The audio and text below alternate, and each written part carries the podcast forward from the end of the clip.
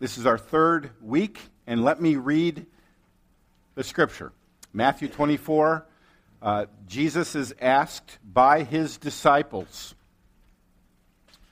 uh, Tell us about your coming and the destruction of that temple. And Jesus says this Matthew 24, verse 4. And Jesus answered them, See that no one leads you astray. For many will come in my name, saying, I am the Christ, and they will lead many astray. And you will hear of wars and rumors of war. We talked about that last week. See that you are not alarmed, for this must take place, but the end is not yet. For nation will rise against nation, and kingdom against kingdom. And we, we talked about kind of the powder keg going on in the Middle East over there. And there will be famines. We talked about the fact that half of the world lives on $2 a day, and a fourth of the world lives on $1 a day and earthquakes in various places. We looked at the, uh, uh, the seismographical information. All these are but the beginning of birth pangs, and the idea there is that as we get closer to the return of the Lord, they will increase in intensity. Then they will deliver you up to tribulation and put you to death, and you will be hated by all nations for my name's sake. And you say, are we being persecuted? Well, of the 2 billion professed Christians on the planet, 1 billion live on this side of the earth and in other countries where we're living in paradise. The other billion live in countries where they are persecuted. And then many will fall away and betray one another and hate one another, the great apostasy. And many false prophets will arise and lead many astray. We'll, we'll devote a, a special message to false prophets. And because of lawless uh, because lawlessness will be increased or wickedness the NIV says will be increased the love of many will grow cold. But the one who endures to the end will be saved and this gospel of the kingdom will be proclaimed throughout the whole world as a testimony to all nations. We saw that uh, 90% of the languages in the world there's a translation in 90 per, of the Bible in, in 90% still got that 10% to go but the gospel is spreading, and then the end will come. All right? So, these, here's my understanding of this. Um, these signs characterize the entire church age, but they will intensify as we get closer to the end. Now, today, we want to go back and zero in on this. For many will come in my name, saying, I am the Christ, and they will lead many astray. False Christs. If you do a little Google search on false Christ, here's what I came up with.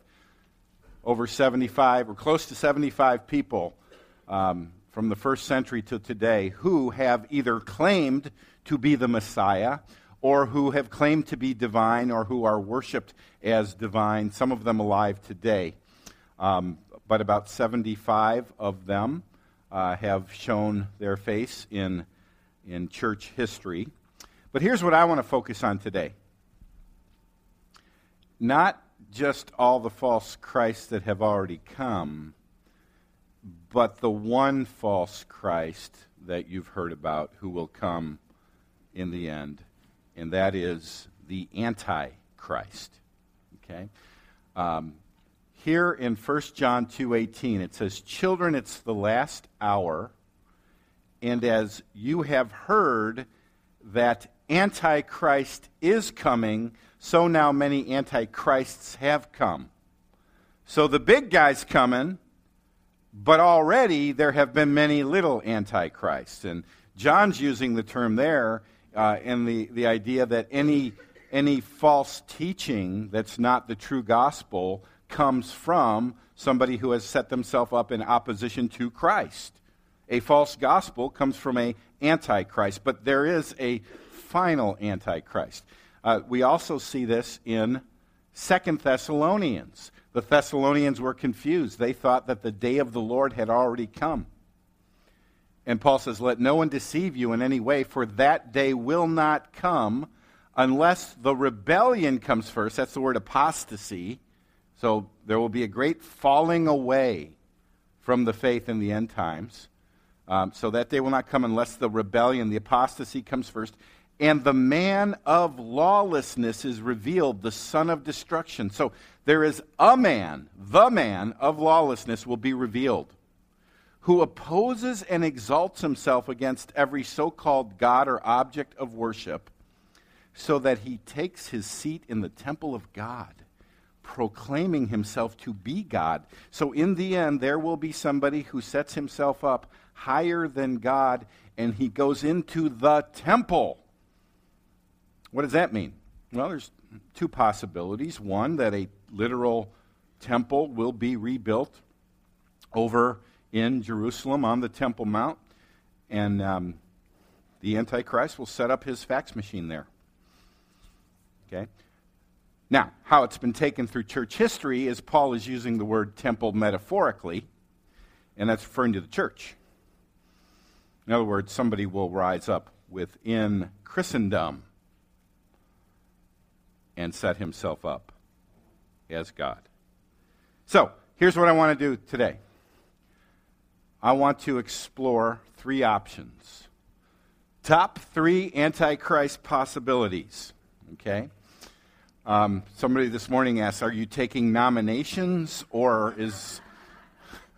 Uh, no, we won't be taking nominations. But, and, and by the way, um, you might say, Well, why don't you lock in on one? You know what I've learned about eschatology and end times?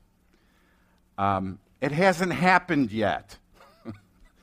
Therefore, I think the best plan is to be a little more humble and step back and go, you know what? There's this school of thought, there's this school of thought, there's this school of thought, there's this possibility, there's this possibility, there's this possibility. And I think the best way to educate a congregation is to expose you to many options and if, let's say, the end times are, are happening and it doesn't go according exactly to the Left Behind book, what do we do? You know what? They informed us that there's other possibilities out there. Okay? So, um, let me talk about three possibilities. First one the historic Protestant option. Who have Protestants since the time of the Reformation looked to as the possible Antichrist. Now, warning, spoiler alert, this is not meant to be offensive.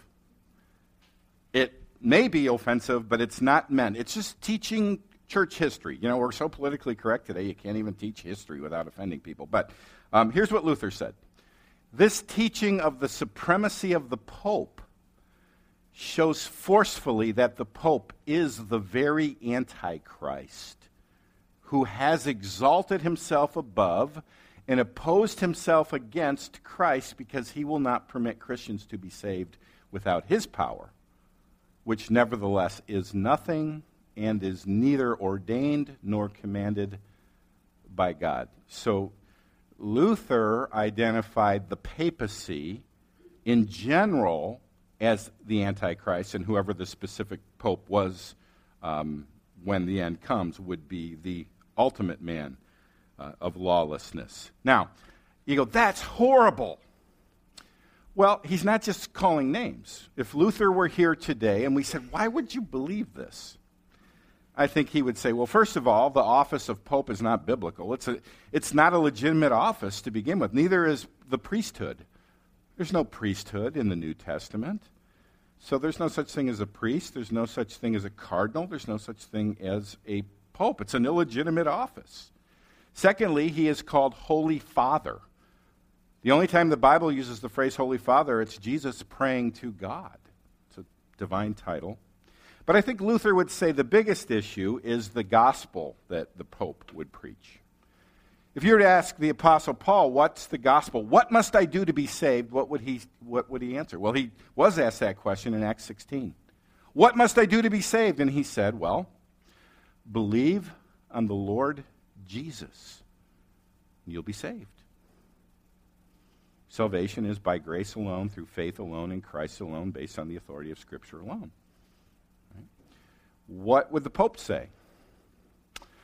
Well, salvation begins with infant baptism, and the infant baptism regenerates the soul of the child, and then you get on a treadmill of sacramental salvation where you get filled up with more justifying grace and you lose justifying grace and you get more. And if you commit a mortal sin, you need to be rejustified again.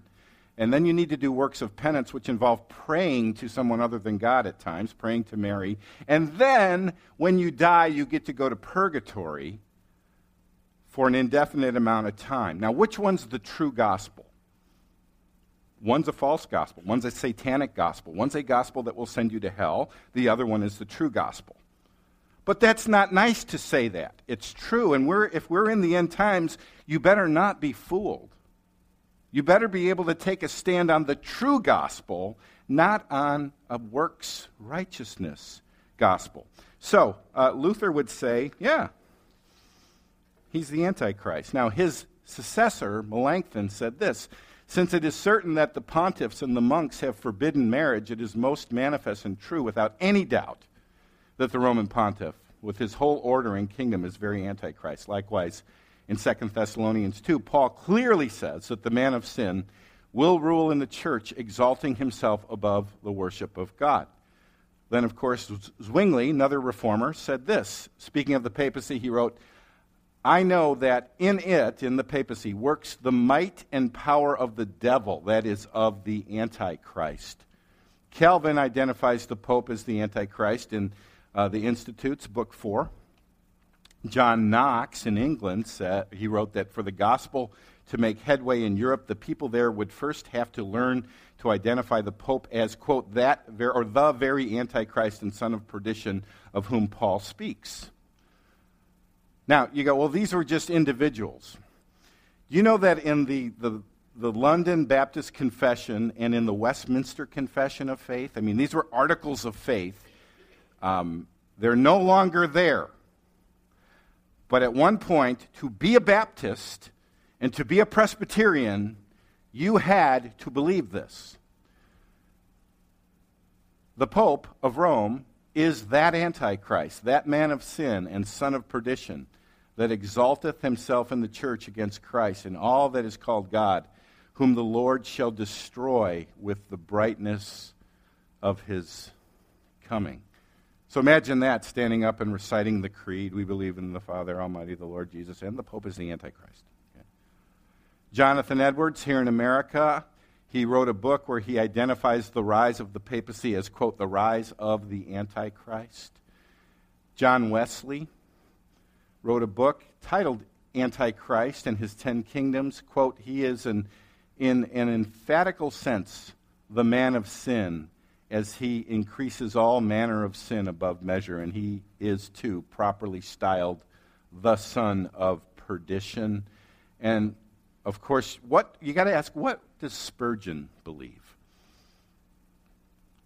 Spurgeon says popery anywhere, whether it be Anglican or Romish, is contrary to Christ's gospel. And it is the Antichrist, and we ought to pray against it. It should be the daily prayer of every believer that Antichrist might be hurled like a millstone into the flood and sink to rise no more. If we can pray against error for Christ because it wounds Christ, because it robs Christ of his glory, because it puts sacramental efficacy in the place of his atonement and lifts a piece of bread into the place of the Savior and a few drops of water into the place of the Holy Spirit and puts a mere fallible man like ourselves up as the vicar of Christ on earth. So, Spurgeon, Wesley, Luther, Calvin, Edwards, all united on who the Antichrist would be. Now, this is offensive. But here's what I would say to our generation rather than have a knee jerk emotional offense, maybe we should go, what is it that these giants of church history have in common? Maybe rather than be offended, maybe we should ask the question why is our generation so quick to dismiss what they all in one accord believed. Right? You go, so, so do you believe this? That's option one. Let's go to option two. The Islamic option. So now that we've offended one third of the world. Let's now offend the next third of the world. Okay? The uh, Islamic option. Now, um, this comes from a sermon that John MacArthur preached, and I was going to to uh, reduce it to my own words. And I, you know what? I, I just got the transcript. I, I cleaned it up a little bit, and not not because it has swear words in it. Come on. Um, you know that MacArthur. Um, but this is actually from a sermon on the Olivet Discourse out of Mark's Gospel. And let me, this, this is going to open some of your eyes. The Muslim Jesus plays a crucial role in Islamic eschatology. Now, you do know that the Muslims have an eschatology. In other words, they have a theology of the end. Let me describe the Muslim Jesus to you. This is out of their own writings, the Quran and the Sunnah. So, um, when we talk about the Muslim Jesus, they believe that a Jesus is coming back. Okay? In their system, they have Jesus. Jesus was a man, he was not God. He did not die. He went to heaven like Elijah. He did not die, therefore, he did not rise. He did not rise, therefore, he did not provide atonement for anyone because no one can provide atonement for anyone else. He's a man, he's a prophet, he is nothing more. And he's in heaven right now, standing alongside Allah, waiting for Allah to send him back. Now, the question to ask is why would Allah want to send Jesus back? Answer so that when he shows up, he can correct all the Christians who have misunderstood who he is. So Jesus is coming back, not as King of Kings and Lord of Lords, but to say, hey, you guys got it wrong. I'm not who you think I am. The great event of the coming of Christ or the coming of Jesus is so that this prophet, this man who comes back, can straighten out the misdirected, misguided, misconceiving Christians who think he was God and who died and rose again and provided atonement. He'll come back and straighten it out. And by the way, after he gets here, he'll get married, have children, and die and be buried next to Muhammad. So, you know, when you go, oh, the Muslims and the Christian, we all believe in Jesus, coexist. I don't think our Jesus and their Jesus have anything in common. In Islamic eschatology, there are three great signs of the end. Three great signs, and each of them is a man. Let me, uh, let me tell you about these three men. The first man that will come in the end is the Mahdi, M A H D I. Sometimes he is called the 12th Imam. Every time Ahmadinejad over there in Iran gives a speech, he gives glory to the Mahdi, glory to the 12th Imam. Every time he's waiting for the coming of Mahdi. What's he coming to do? He's coming, listen carefully, to slaughter all who will not worship Allah and convert to Islam. They are identified in their writings as pigs and dogs. So the 12th Imam's coming to slaughter you. You pig, you dog. And to establish the everlasting world do- dominating kingdom of Islam. The Mahdi, or the 12th Imam, that, that means the guided one, is the long awaited Savior. So here's their, their Savior. He's the establisher of the final caliphate. The world must follow him as he takes over, or he will destroy all enemies of Islam. He will come and he will carry on a holy war, and either you convert or you're killed. He will have an army. His army will be a massive army, and his army will go from nation to nation to punish unbelievers. The holy writings of Islam say that this army will carry black flags, and on those black flags there will be one word, and that word will be the word punishment. By the way, the Iranian army today carries black flags.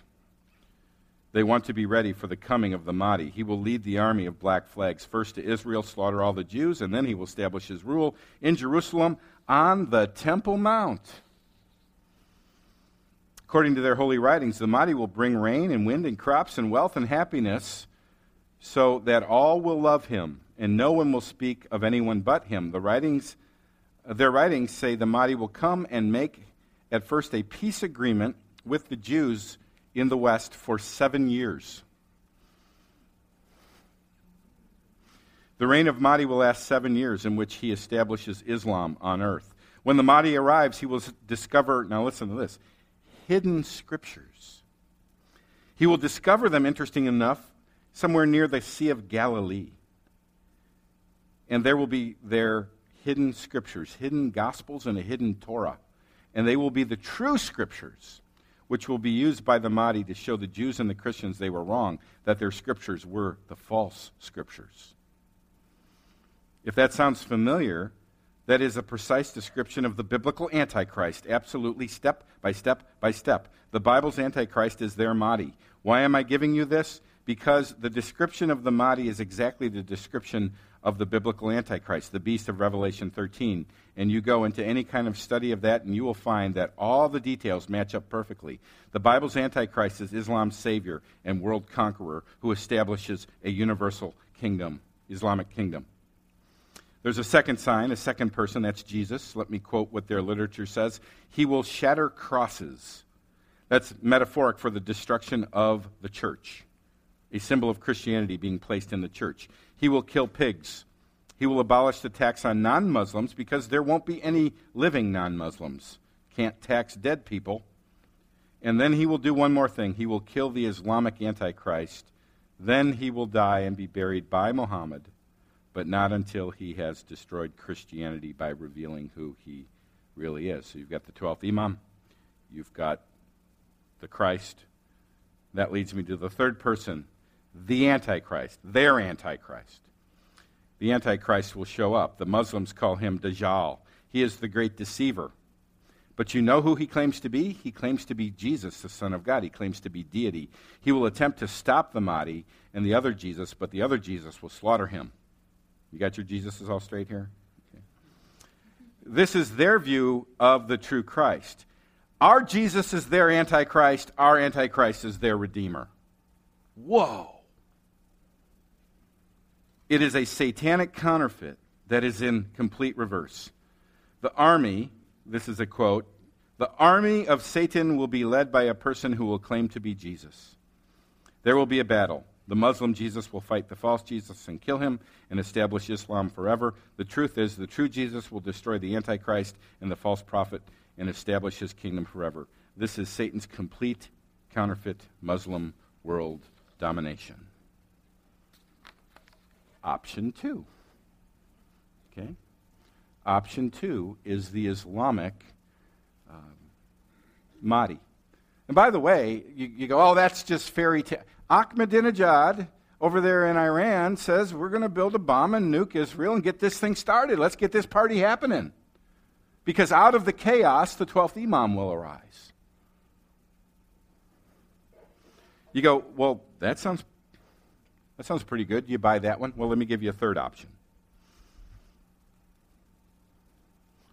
The Hitler prototype option. Okay? Now, kind of the, the expert in this area is uh, Erwin Lutzer, who is the pastor of Moody Memorial Church down in Chicago.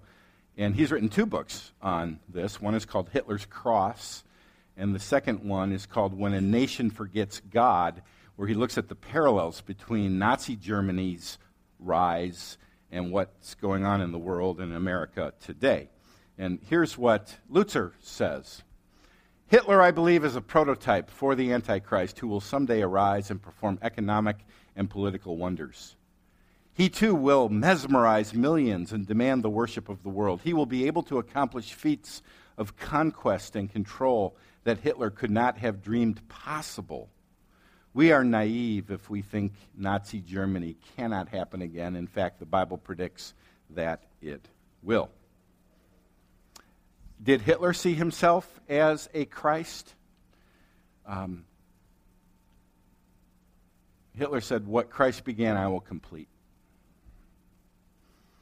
Thousands of pastors in Germany swore personal allegiance to Hitler. The nation thought he was the Savior. And by the way, they were 95% professing Christians in Germany. The Reformation came out of Germany.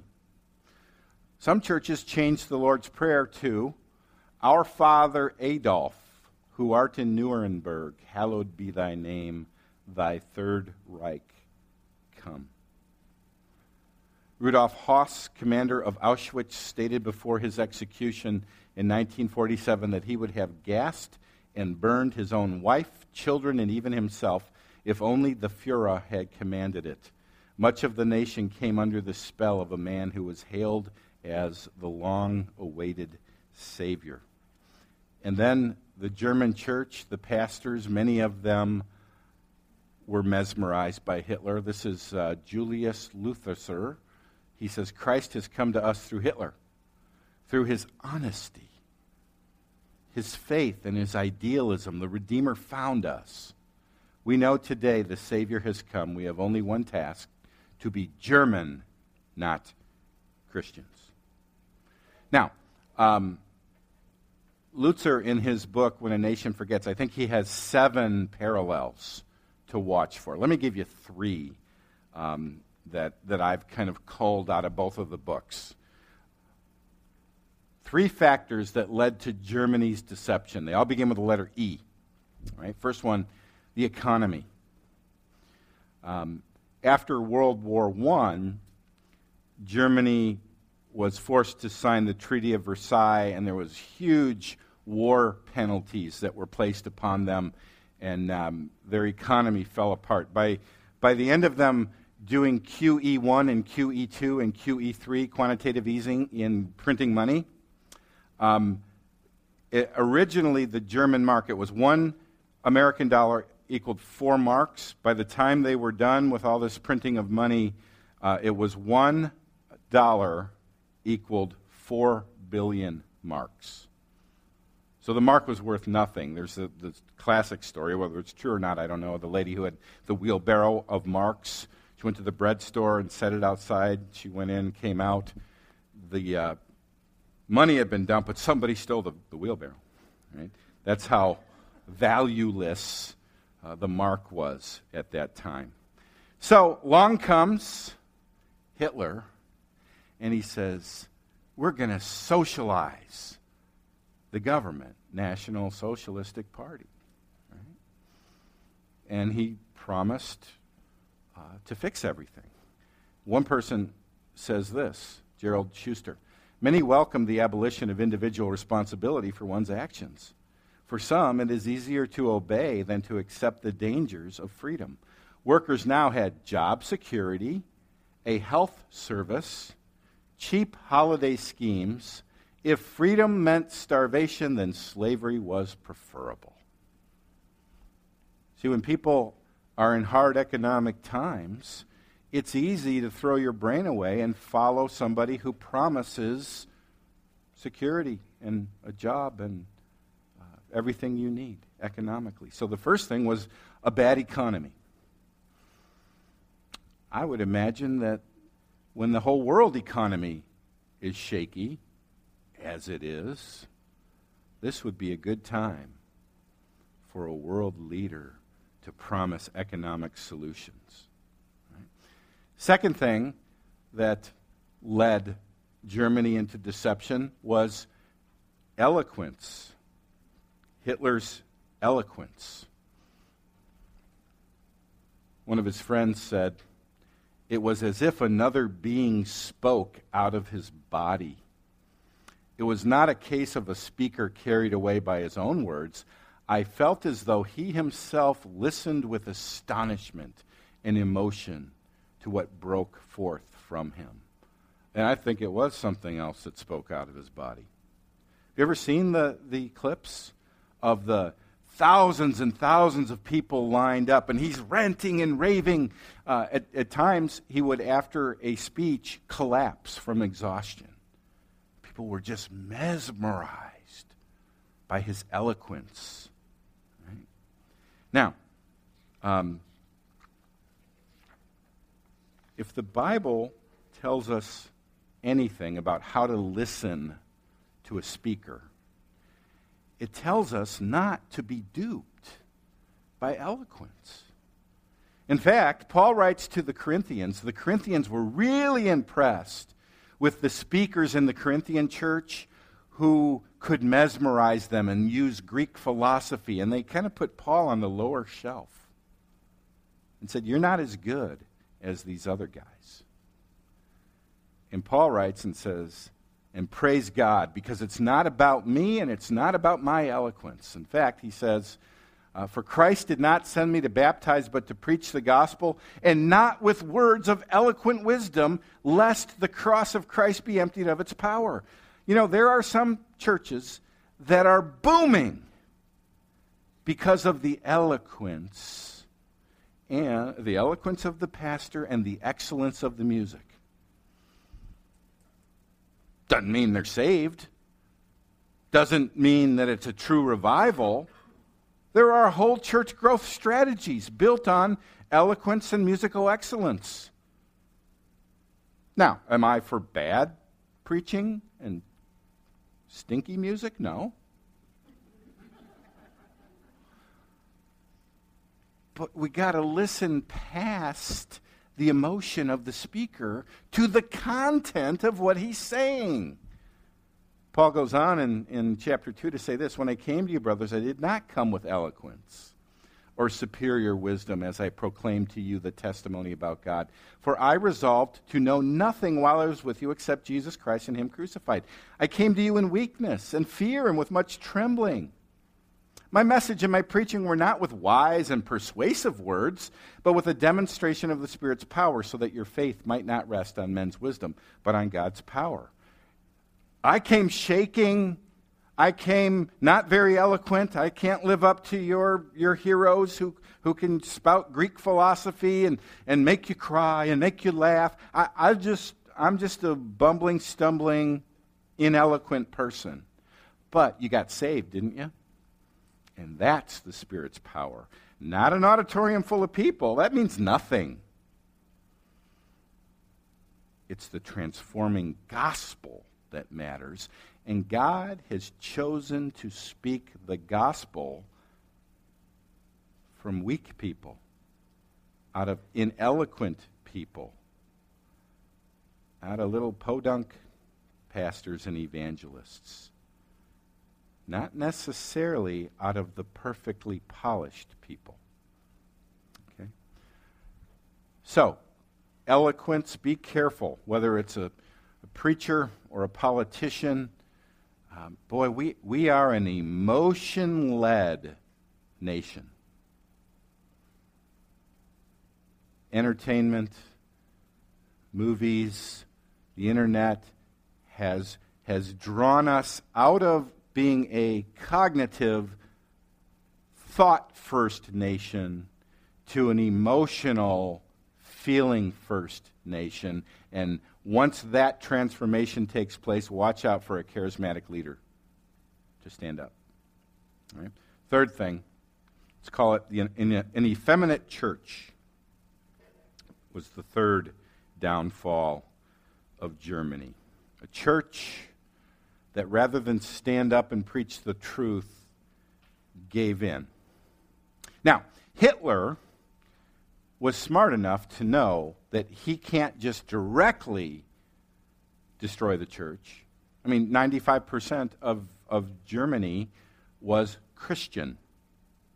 So he said, let's use Luther's doctrine to destroy the church, to deceive the church. Now, Luther had a doctrine called the doctrine of the two kingdoms where he said God has instituted um, two realms, two uh, institutions to rule the world. One is the government, and that is true. God has set up government. Government, Romans 13, is God ordained.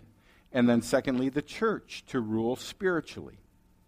And uh, now, Luther said when the world government, the church, or excuse me, the, gover- the, the national government conflicts with the church, you go with the church. You go with the truth, right?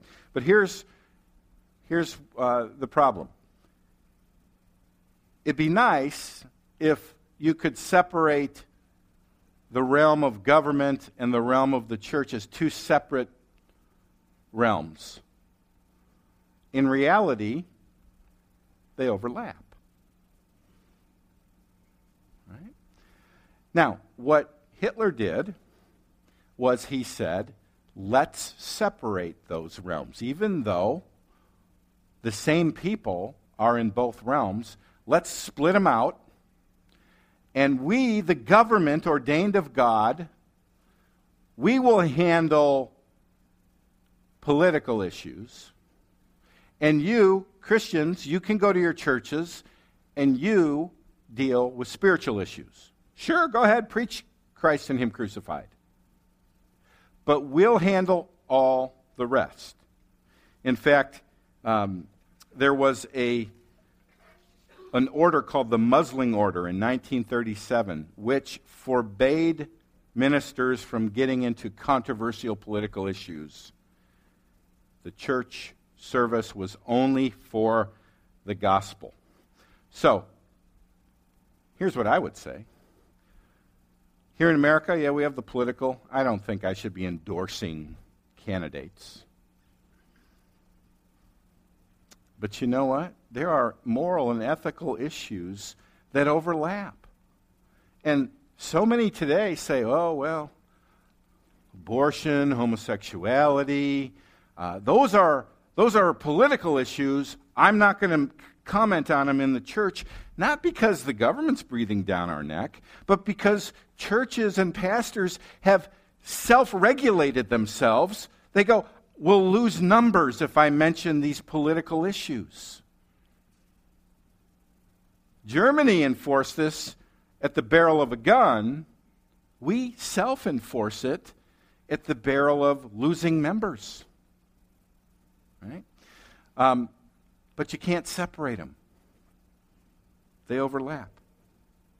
But they were separated in Germany. So, here's what would happen you go to church on Sunday, and then you step out of church and you hear what Hitler's doing with the Jews, and you go, Well, personally, I believe Jews are human, but the law calls for their extermination, and that's in the political realm that God has established.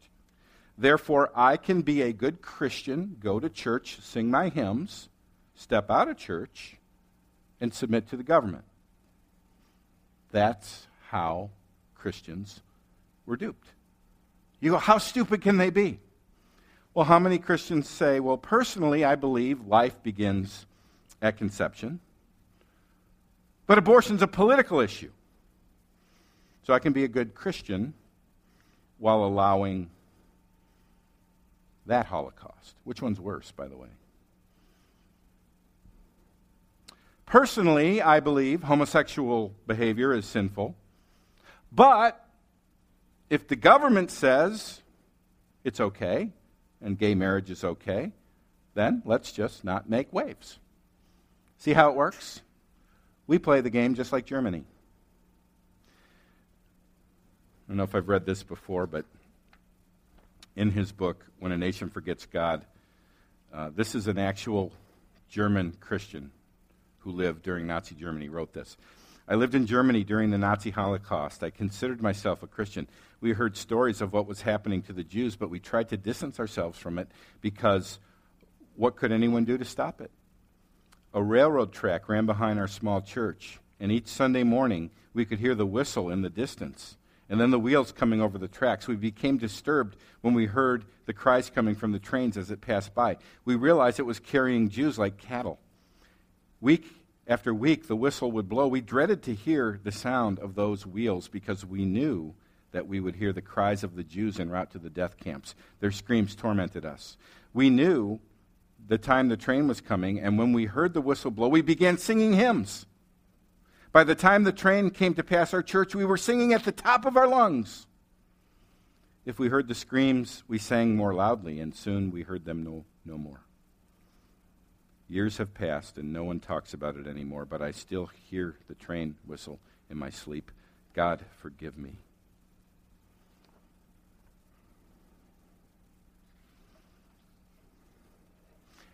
So, we've named three places to look one in the church itself,